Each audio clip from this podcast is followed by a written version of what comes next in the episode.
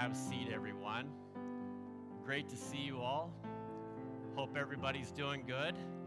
And um, that works better over here for me. It's weird. How many of you are ambidextrous? Do you know what that means? I know it's a big word. I didn't even know it for a long time. It means you can do stuff with both hands. I, I'm, I'm kind of ambidextrous that way. Like I steer with my left hand, I play pool with my left hand, I kick a ball with to do with my left hand. Um, but I write with my right hand, so I don't know if that means my brain is just a little bit confused or what, but um, seems like this works best. All that to say that. Well, um, I, am just so glad you guys can gather in this room on this beautiful uh, September Sunday morning, first day of the week. Um, and you know, in, in, in classic traditional uh, uh, Christian um, language regarding architecture, uh, this space is known as a sanctuary. And one of the reasons that terminology is used is it defines a space that is set apart for God's purposes.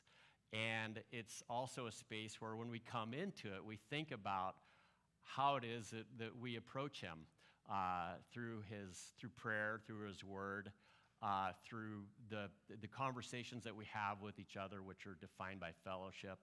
Uh, and, and then, and then in, in, the, in, I think, the ultimate sense, meeting around the Lord's table. Uh, so it's good to be in a sanctuary, especially now, because so many signals are coming in to our lives that are chaotic, confusing, mixed, uh, anxiety producing, and they're just times when we need to bracket everything that's happening out there and bring our attention to everything that's happening with Him in our lives. So, with that said, uh, I'd like to welcome our, our friends online as well. Um, it's funny because I have friends who go to different churches and they say, Yeah, we like to watch you online. And so I'm like, I'm not trying to steal you from your church, but I'm glad to hear that you like to watch our services online. Hopefully, they're a blessing uh, for as many people as possible. Well, let's go ahead and uh, solicit some prayer concerns and maybe some things on your heart that are an expression of praise uh, so that we can um, uh, connect with our God through um, the praises that we have uh, for Him and the concerns we have uh, to offer for his help. Kathy.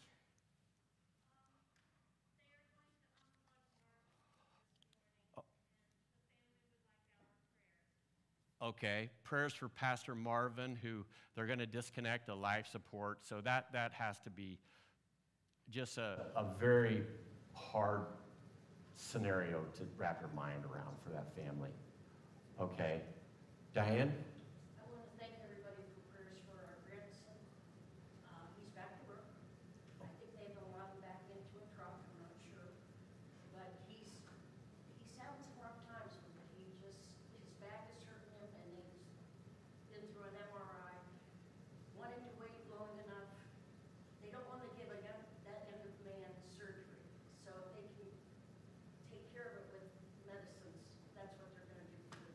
Okay. But he is back to work and a little tense. Yeah, yeah. For your prayers, and so thankful that he didn't get hurt any worse than he yeah. Yeah. Frightening stuff. Yeah. So pray for Diane's grandson as he recovers.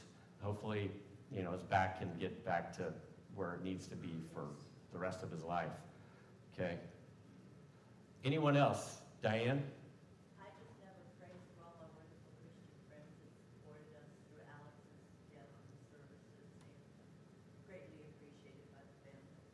You, you are very much on our minds for a season and, and still as you guys continue the grief process. Yeah. Okay, that's Diane, Diane Rude. Um, let me do the other Diane. Since we got Diane's like threes, this is kind of the rule of threes here. Uh, then we'll do Linda. Okay, so uh, Diane.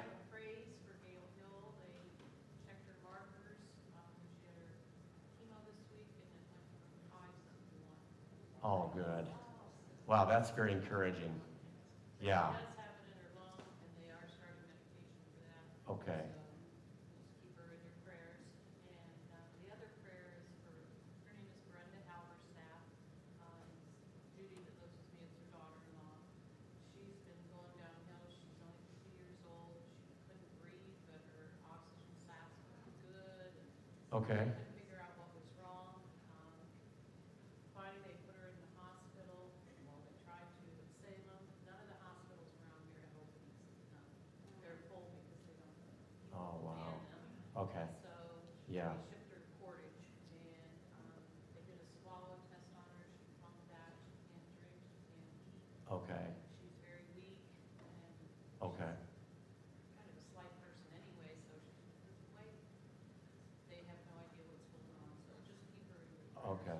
So Brenda Halverstadt, lift her up in her struggles to get her, her breathing and her health back in that, in that area.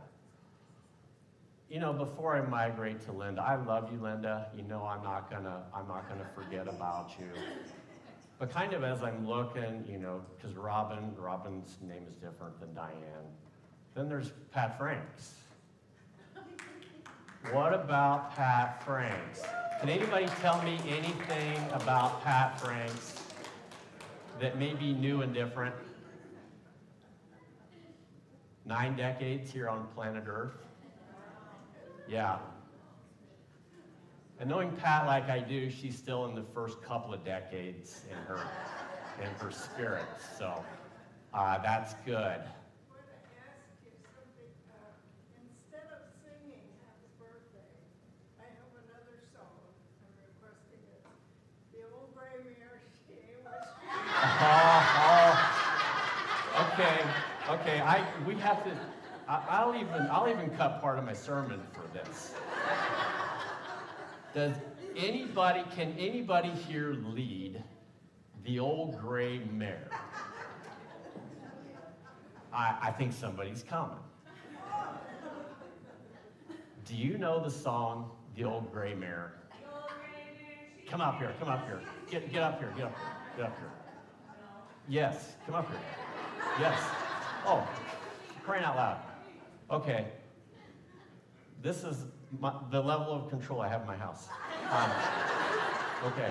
So, from that voice that is seen in the background is going to lead us. Get up here. Get up here. You guys want to help me? Yes. Mandy, get up here. Thank you. No, it's not. La la la la la la la la.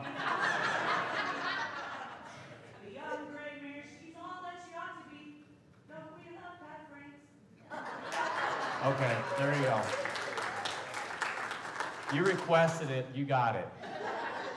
Okay, I don't know who that person was, but anonymous person, thank you.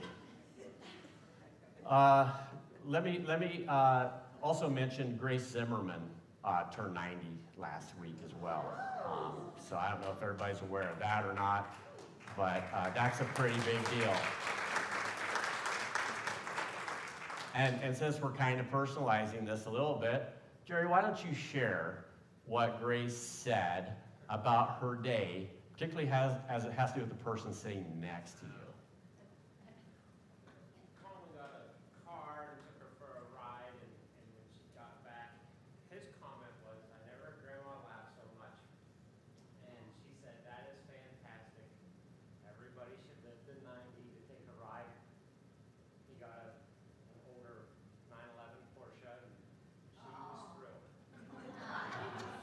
Got a Porsche 911 because he earned it, and I, I believe that. Um, took Grace for a ride, and she came back, and the grin factor was so off the chain. She's probably still wearing it. So good job, Colin. You can tell people I got this car from my grandma. Okay. Now, uh, I wanted to Linda. Oh, okay, okay. All right. Joe Carroll, you had, a- you'll be okay. All right. Well, um, we'll save that one. but that is a good one. Yeah, Judy?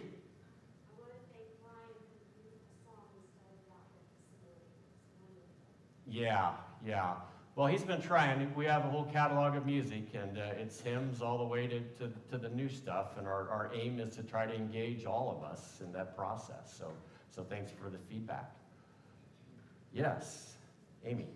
You're nervous, aren't you? You're nervous because I'm gonna say something. No, because I talked to I talked to Amy on the phone yesterday. I called her up, and she had just eaten peanut butter, and she couldn't even talk. I said I, I hung up on her. I said, "Call me back when you're done." Now that's another story. I was joking. That was wonderful. I'm fine. No, I want to tell you, thank you for all your prayers. I figured out I wasn't having a heart problem, I was having a gallbladder problem. So after three days, they said, that's the ugliest gallbladder he's ever seen in his forty years. Well, that's good riddance. Diane said, Yeah. now beautiful in and out, but God is good. Thank you, guys. All right. Good deal. Glad to see you healthy and happy again. All right. I like this. This is really good. A- anyone else? Alice? My mom had that test down the road, and she, they said it, they thought it was cancer, but it's not. Oh, that's good to hear. What a relief. I'm, I'm, I'm glad to hear those stories instead of the other. We're kind of tired of the other ones. Thank you. All right. Yeah, go, yeah, Laura, Laura? Yeah.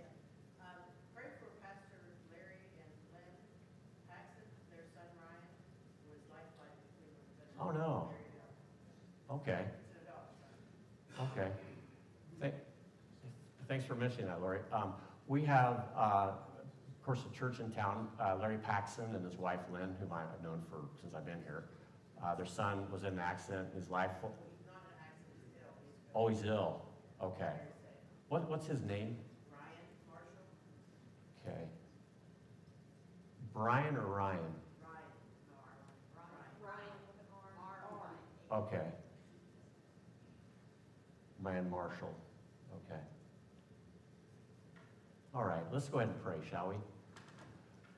Father, as we gather around your throne, we thank you for calling us to be your people and your family, both uh, as we gather here in, in, in, the, in, in the presence of one another and as we gather in spirit.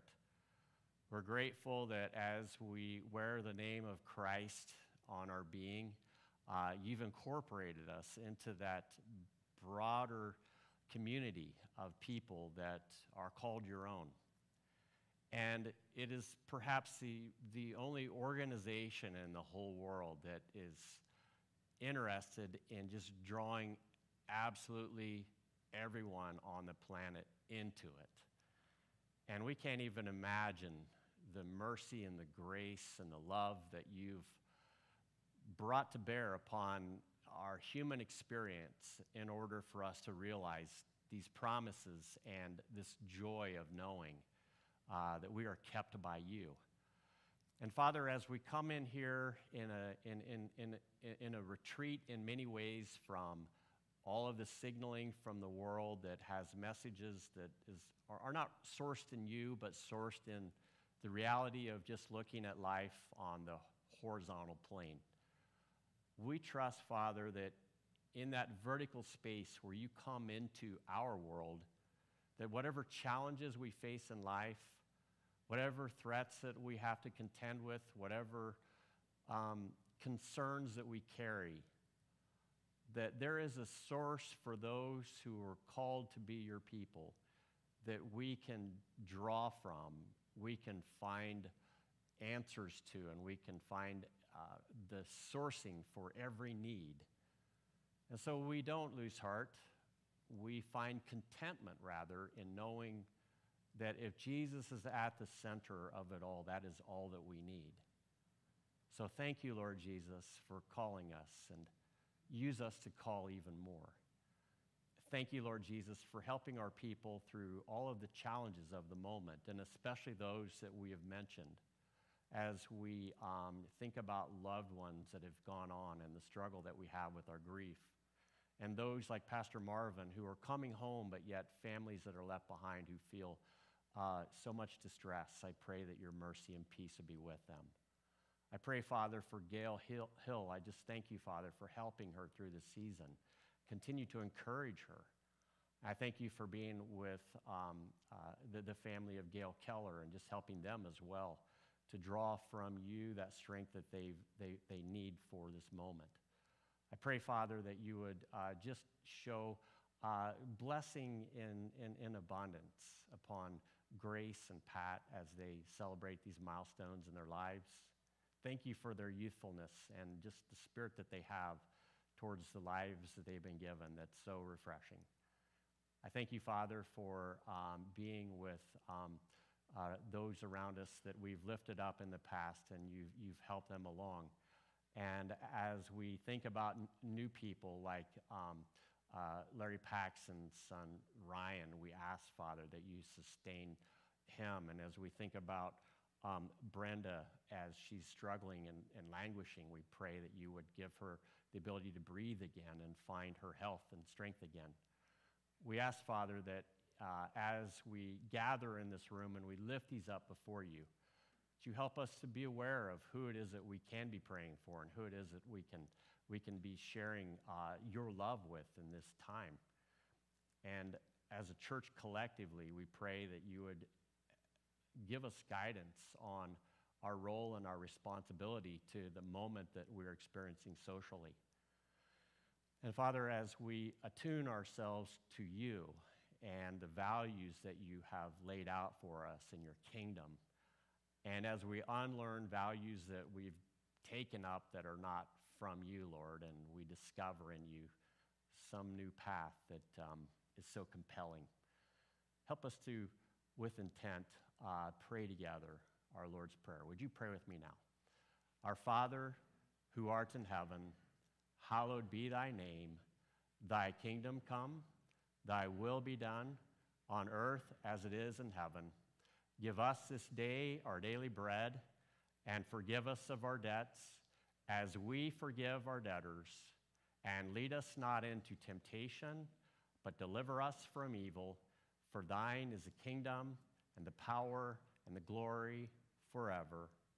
Amen. All right, well, uh, we are continuing on in the book of Luke uh, for a few more weeks, and then we're going to jump off into Philippians and take a little break from it so you don't have Luke fatigue. Um, and, and hopefully, uh, as we take a break, uh, we can focus on some pretty wonderful things from the book of uh, Philippians that Paul wrote um, 2,000 years ago, but still fresh. Uh, so, with that said, if you have your Bibles with you or you want to just turn in whatever device or form you have, uh, we're going to be look, looking at Luke chapter 10 again. And last week we talked about the framing story of the Good Samaritan, which had to do with the conversation that Jesus had with, uh, with, with, the, with the lawyer. Uh, and by lawyer, it's not like, you know, your attorney that you, you know, paid $10,000 an hour to. This was a guy who studied the scripture and said, it, it, you have to interpret it this way. And he was going to test Jesus with some things. And Jesus used that as an opportunity to, I think, bring something that was below the surface to the surface. And we're going to explore that today. Um, I told Brittany, I said last week, I'm just going to do one series, one message on the Good Samaritan. Well, I, I didn't lie, but I also didn't know what my future version of myself was going to say. Uh, and that is, uh, we're going to do three. So this is part two of three. So there you go.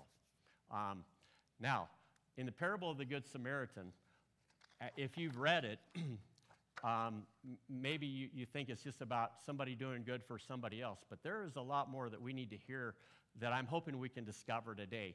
So, uh, jumping into it, um, we're going to pick up on, on verse 29, where it says uh, in Luke 10, but the lawyer wanted to justify himself, so he asked Jesus, And who is my neighbor? And this is a big question for Jewish people at that time because there's a lot of people around them that they just don't like. And this group of people, particularly that they don't like, is going to come up in this question. So here, Luke um, continues on by saying, In reply, Jesus said, A man was going down from Jerusalem to Jericho when he was attacked by robbers. And they stripped him of his clothes, beat him, and went away, leaving him half dead. Well, then a priest happened to be going down the same road, and when he saw the man, he passed by on the other side. So to a Levite, when he came to the place and saw him, passed by on the other side. So, one thing I want to mention here, real quickly, just as a sidebar. A lot of times in Jewish storytelling, there, there is, believe it or not, a, a rule of three. You know, we have three Dianes Diane, Diane, Diane. Um, but there's also like uh, Father, Son, and Holy Ghost if you're old school, Holy Spirit if you're old school too. There, there's, um, there, there's other sayings like that that, that, that kind of have that sort of ring to it. And in the mind of a Jewish person, this rule of three, uh, interestingly enough, when a person said a priest, a Levite, naturally you, you'd already be ahead of them by saying, and also an Israelite. And that's what you expected priest, Levite, Israelite. Grass is green, water's wet, and priest, Levite, Israelite, Father, Son, Holy Ghost. So they're expecting him to say, and an Israelite. Interestingly enough, something strange happened on the way to building this story because Jesus says,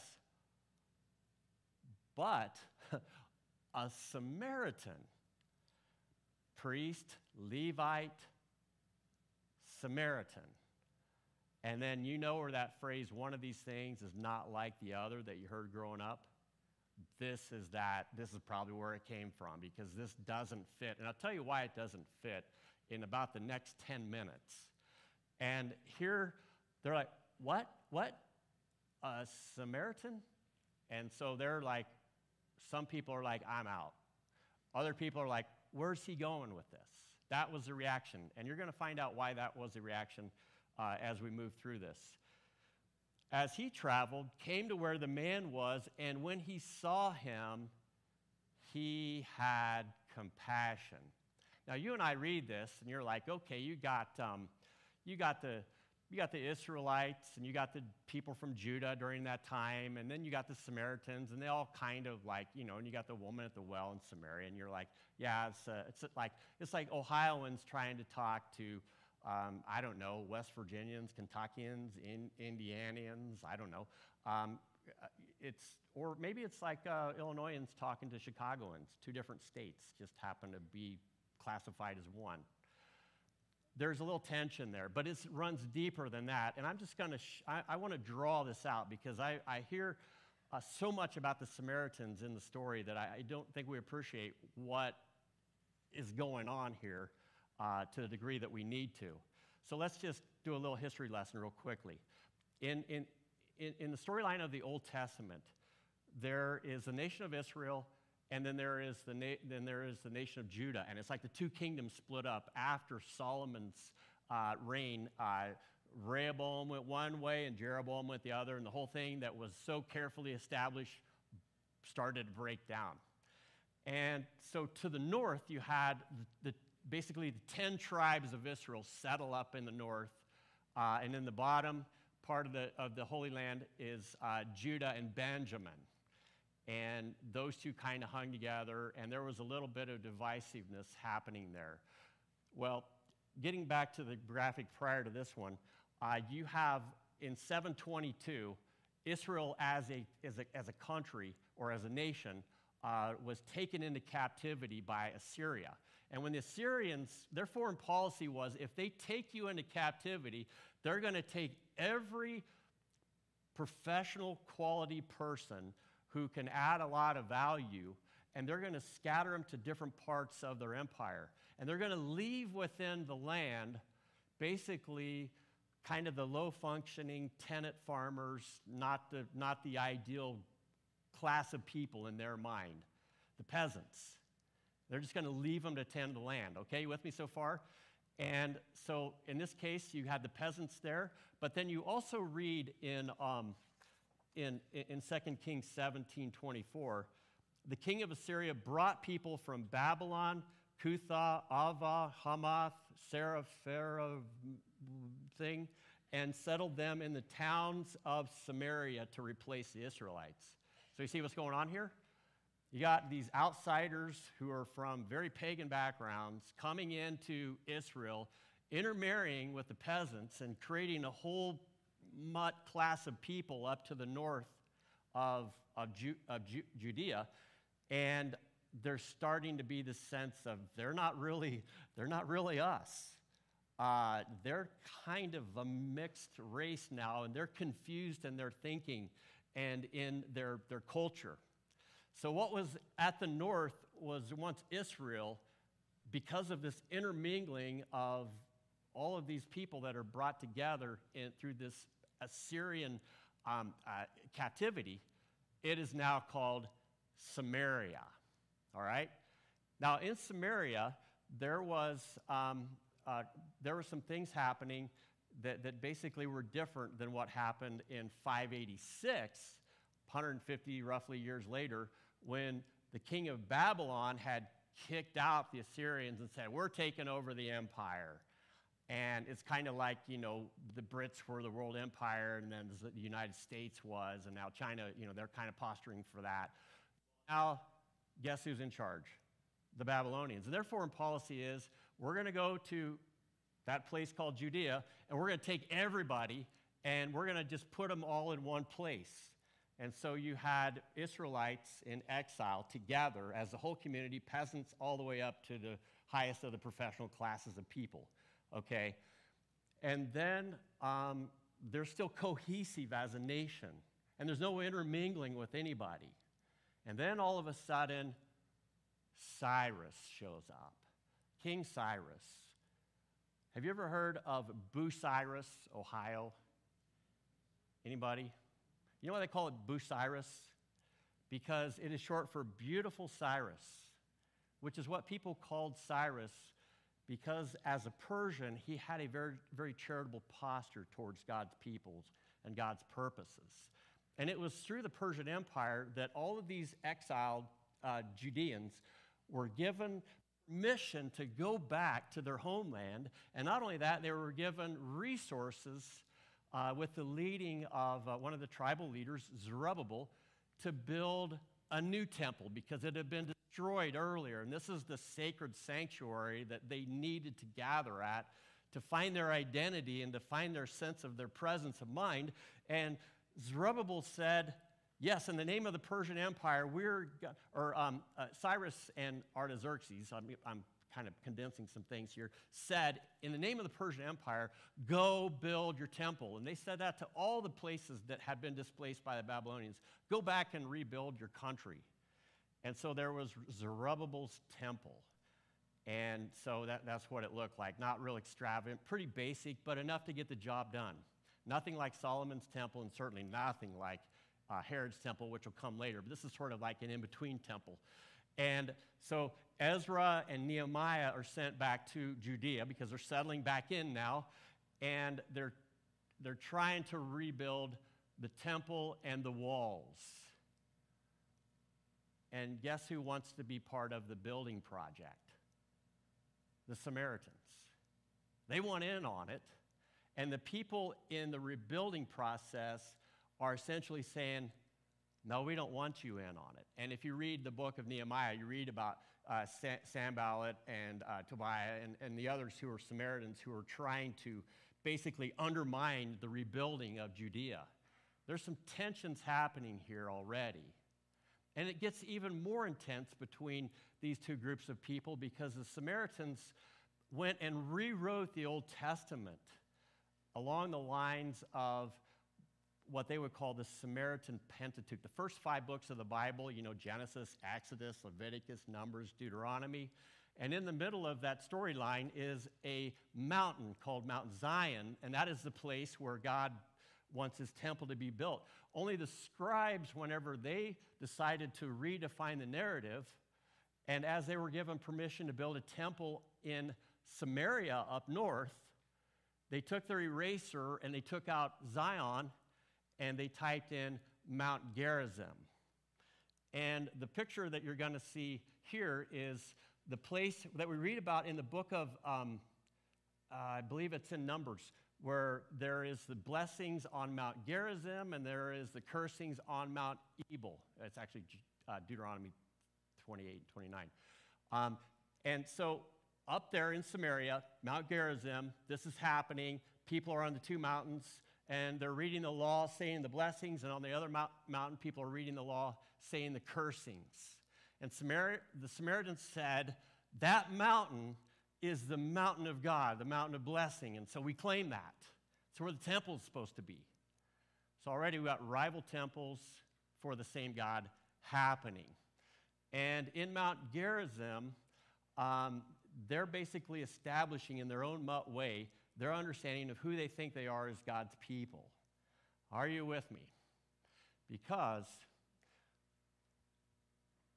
after Bucyrus and Xerxes and those guys die, then you have the Medes and then the Persians, and these guys are getting tired of having the boot of all these countries on their neck. But there's one guy, Antiochus Epiphanes, who comes about um, uh, just about two centuries, less than two centuries before Jesus, and he he doesn't like what's happening, and he decides that he's going to go into the temple and he's going to sacrifice a pig. All right, now if you're Jewish and you have a pig sacrifice in your temple, that's what the Jews called the abomination that causes desolation. Okay? And it was, it was, it was horrifying and it, it, it led to a revolt. And so the, Samar- so the Judeans, who didn't have enough people, went to Samaria and said, Hey, brothers, kinda, can you help us fight um, uh, the Greeks and their way of just defiling everything that we have together, that commonality? And the Samaritans said, Good luck. You're on your own. Not enter. We're busy that day. Whatever day that is, busy. I'm looking on the calendar. That didn't busy, busy, busy. And so they're just furious. So by the time this whole thing unfolds, the Jewish writers are writing about the attitude that they have towards the Samaritans. And one of the things that they're saying is um, in Ben, Sirach, uh, which is in one, those, those kind of questionable books of the Bible, uh, it's in the Catholic Bible. Uh, there are two nations my soul detests. The third is not a nation at all the inhabitants of Mount Seir and the Philistines and the stupid people living at Shechem, which is Samaria. All right, so you kind of get a sense. There's really bad blood between these two groups of people. You have to appreciate that to know where Jesus is going in this parable to really wrap your mind around what he's doing here. I mean, later on they wrote, it says, He that eats the bread of the Samaritans is like the one who eats the flesh of swine. Now, I'm, I'm, i like bacon like anybody else, but I'm not from that culture, so I have a different attitude about swine. In Luke chapter 9, Jesus has taken his apostles through Samaria on the way to Jerusalem, and he tells them, Preach the word there. And the people say, Yes, we got to preach the good news even to these people because Jesus says. And they go on, they say, Hey, Samaritans, did you know that if you know, did you know that Jesus is Lord? And they're like, Busy. Get out of here. We don't want you or your kind around here. We'll give you 10 seconds to get out. One, two, ten. And so James and John are indignant. And so the Christian response in their mind is well, we're not practicing modern warfare here, so we can't call in the F 18s to drop napalm down on them. But fire from heaven would work. And Jesus is watching this a little bit at a distance and saying, No, no, no, no, no. This is not what we're doing here, people. I get the anger and the animosity, and I get the desire to rain down napalm on your enemies, but that is not how the kingdom works. And so, if you don't take a minute, get your backhoe out, and start excavating some of this stuff a little bit, you're not really seeing what's happening here. I said backhoe, that's a trigger word for you tractor people like myself. Um, so, in reality, the bottom line is um, Jesus is really starting to stir it up. In John chapter 8, the religious opposition and the people that aren't liking his program because he's in some ways cozying up with enemies, they said um, in John 8 48, the Jews answered him, Aren't we right in saying that you are a Samaritan and demon possessed? That may not mean much to you, but there are harsh ways of name calling that we can do for each other, and that's right up there around the top. As, as we're kind of finding out what's happening on the, on the landscape of Jesus, turning back to her story, in verse 33 it says, But a Samaritan, as he traveled, priest, Levite, Samaritan, but a Samaritan as he traveled came where the man was, and when he saw him, he had compassion. He went to him and bandaged his wounds, pouring on oil and wine, and then he put the man his own, on his own donkey, brought him to an inn, and took care of him. And the next day, he took out two denarii and gave him to the innkeeper. Looking after him, he said, And when I return, I will reimburse you for any extra expense you may have. Just stopping for a minute here, it's assumed that the guy that was beaten and left for dead is Jewish. The Samaritan obviously is not Jewish. And beyond that, he is going the extra mile and saying, I'll give you two weeks' wages to take care of this person, this human being. And people are hearing the story, and there's so many things about the story that just don't make sense. And one of them is who in their right mind would spend two weeks' wages? So think about what you make in two weeks. If you're in, in, in however your revenue stream is. And you say, okay, I just want to give that to a stranger and hope they get better. But it's even more than that. Because um, Bailey, in his commentary on the ancient Near East, said it's equivalent of during the cowboys and Indians era. A cowboy being left for dead, a Native American, um, using that language, put the cowboy on his horse, took him to the saloon, which is the outpost of our enemies, and put this guy up in the upper loft of the saloon and had him taken care of. And as he's coming in, people are saying, Who beat this guy up? I'll bet you it was him. That's what's going on here.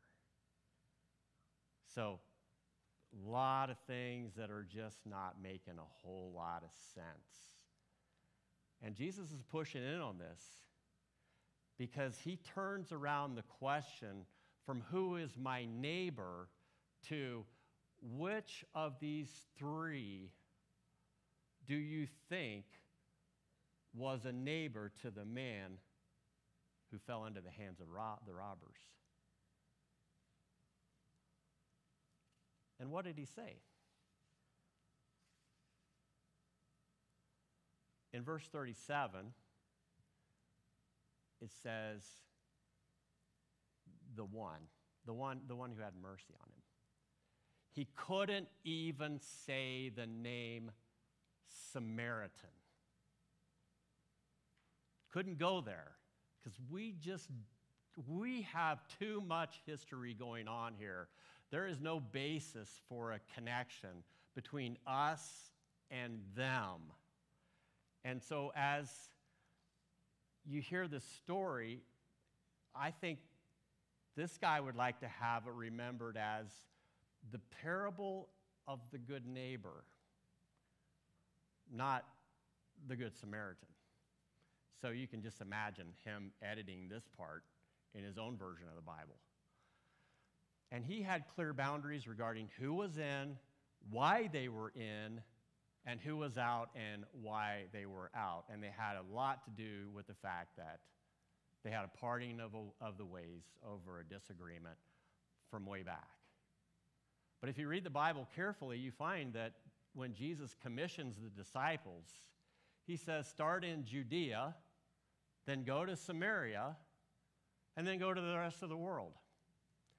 And so there's something about what Jesus is trying to accomplish here that is by design supposed to include everyone together forever.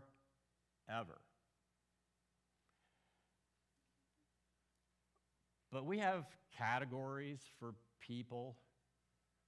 It's kind of our way of sort of controlling in our own mind who they are. We kind of put them in a box. And I think human nature does this, and there's nothing wrong with categories. It's kind of portable and a way to kind of differentiate things. But if you were to ask a self respecting Jew during that time, not even drinking, they would say all Samaritans are blank. All Samaritans are scum. All Samaritans are half breeds. All Samaritans are lost. All Samaritans are disgusting. That would be how they'd fill in the blank. And I think what the challenge that comes to mind as we fast forward to the moment is how much in the media and in the culture people are running headlong to try to find an identity marker, whether it's Republican, all Republicans are blank, all Samaritan or all Democrats are blank, um, all, all um, LGBTQ people are blank, or all binary people, that's hetero, blank. And it's like no matter where you turn, there is a category for separating who we are. And we are so culturally conditioned by that way of processing information that we start to do it everywhere we go because it's a pattern that we tune into and we're not even aware of it. The only problem with this pattern, it is not from God.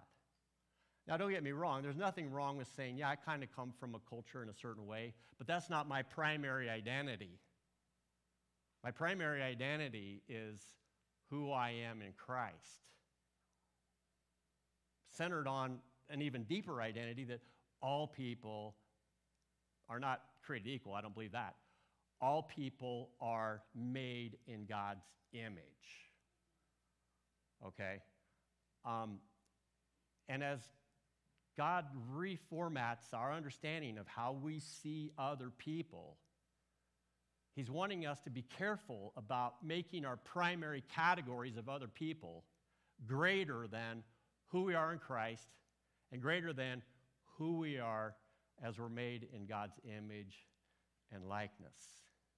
And Jesus is having to reset some of that. And this is particularly a challenging moment.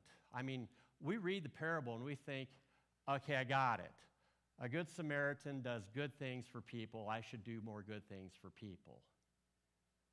But he's after not just doing good things for people, he's after for a new way to unite people together by undoing and breaking down some old ways of processing how we relate to one another. And the best way you can summarize it is this if we can't love those who we don't, disagree, we don't agree with, then we don't have a clue as to what it means to follow Jesus. and that's all of us. We have to process this very carefully because Jesus was very big on redefining our humanity along a brand new set of values and principles. And here's what Jesus did Jesus loved and accepted people without ever watering down his own values or convictions. It doesn't mean his view of tolerance wasn't, I'm going to tolerate you know, behavior that is going to dehumanize you in, in some way.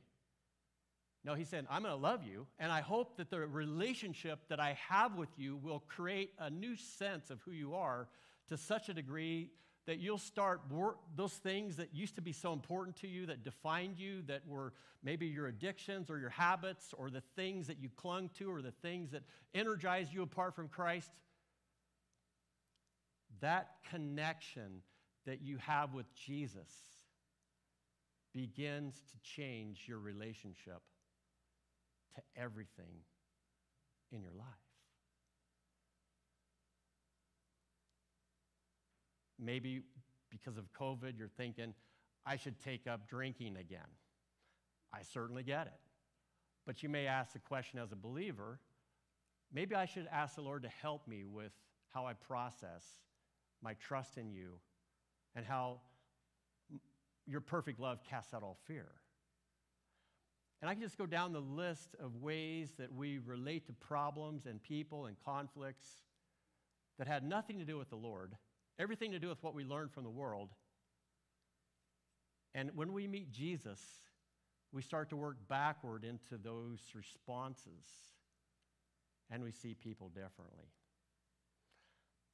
My, my friend Bob Martin, who many of you know, I, I met Bob 15 years ago. And John, I know you golf with Bob. And have you ever seen Bob just get angry and take the clubs and just whoosh, throw it out into the lake? Never. But Bob would tell you, I was that guy. I was just an angry, angry man. I said, Bob, I, I, I, I, I don't know. I think you must have got conked in the head or something because you're not that. I've never seen that in you. And he'd be the first to tell you the reason why you don't see it in me is because I developed a relationship with Jesus that began to change me from the inside out. That's good news, right? That's really good news. And Jesus is trying to get even his followers to unlearn some of this stuff that's so hostile and to relearn a new way by embodying it. So, Amy Jill Levine, who we quoted last week, and I, you know, this, this message series, uh, lots of dependence on N.T. Wright, Amy Jill Levine, um, uh, Snodgrass, uh, uh, Brad Gray. Um, those guys have done really good work in just digging up this stuff. But Amy Jill Levine, who's Jewish and not necessarily a Christian, but knows her culture well, said in Jewish thought, one could not mistreat the enemy, but love was not mandated. Only Jesus insists on loving the enemy. Only Jesus. Love your enemies and pray for those who persecute you. And we, we read that quote in Matthew uh, chapter 5 in, the, in the, um, that great sermon. He may be the only person in antiquity to have given this instruction. So, by that, by that notion and this part of the telling, Jesus is looking at the lawyer and he's saying, Love your enemies. Because you really kind of had the wrong question. And, and, and, and really, the question that we may have is, How? So, let's just have a takeaway here. Just maybe one and a half. And that is, we have to be willing to imagine that the enemy can do good, that they can be good. I honestly believe that when Jesus becomes a part of the equation, guns get laid down, fists get pulled back, words become more carefully crafted. I truly believe that. And in the end, when it comes to all of these things, the only way that you can override those impulses towards hostility, this is the other half part that's probably the most important part, and to love them. And to love them. Not with our own love, our own feelings, but the love that you ask the Lord to flow through your life to the other person. The fruit of the Spirit, very first one love. The end, part two. Let's pray. Father, we thank you for this journey through this story.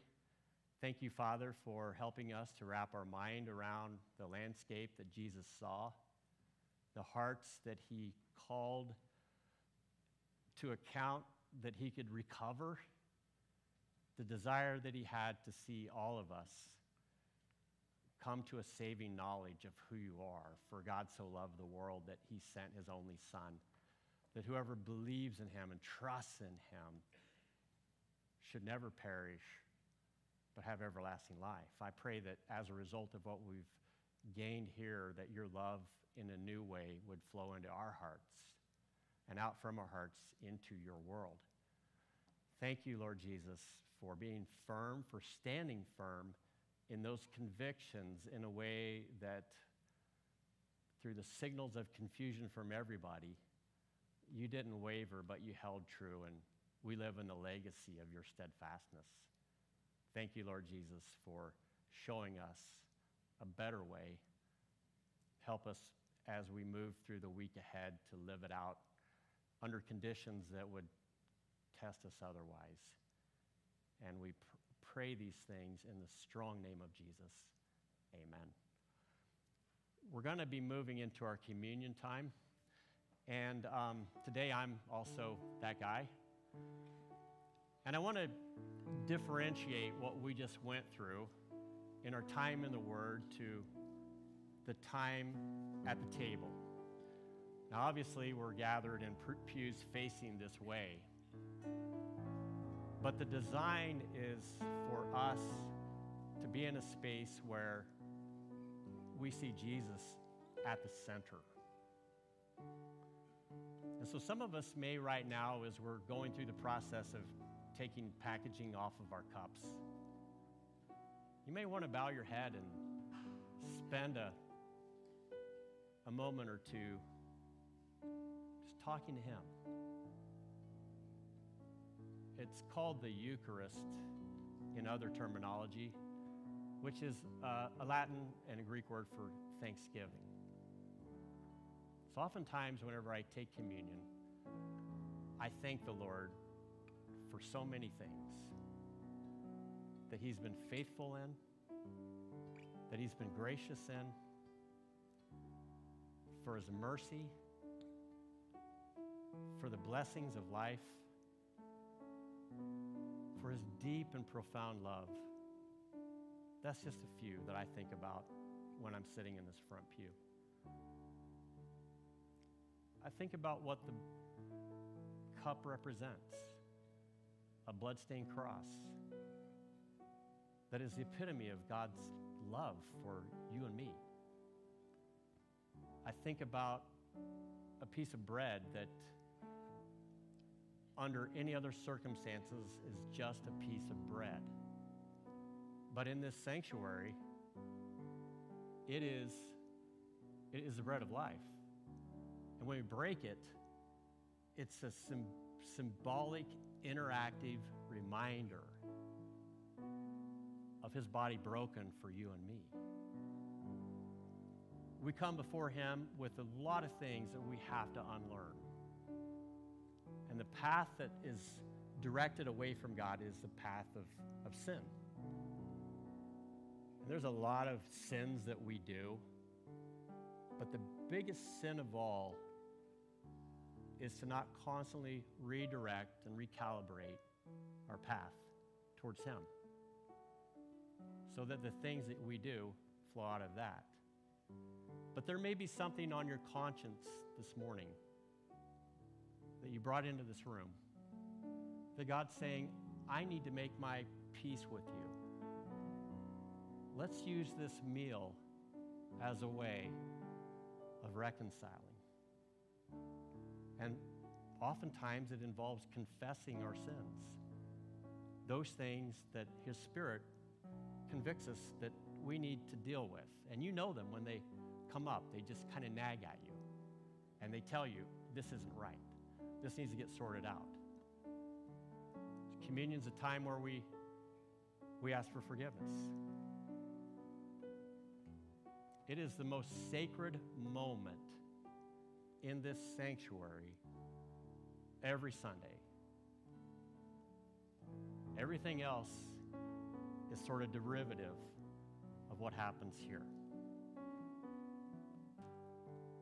And so, with that in mind, would you meet him at the cup and the loaf and take it as, as he leads you?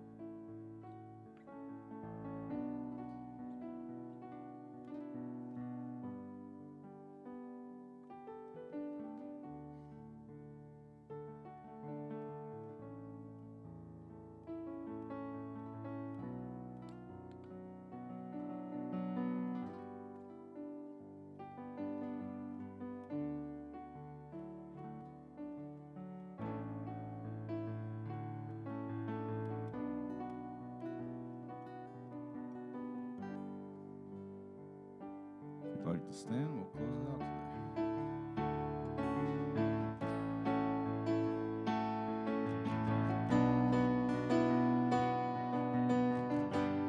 I approach the throne of glory. Nothing in my hands I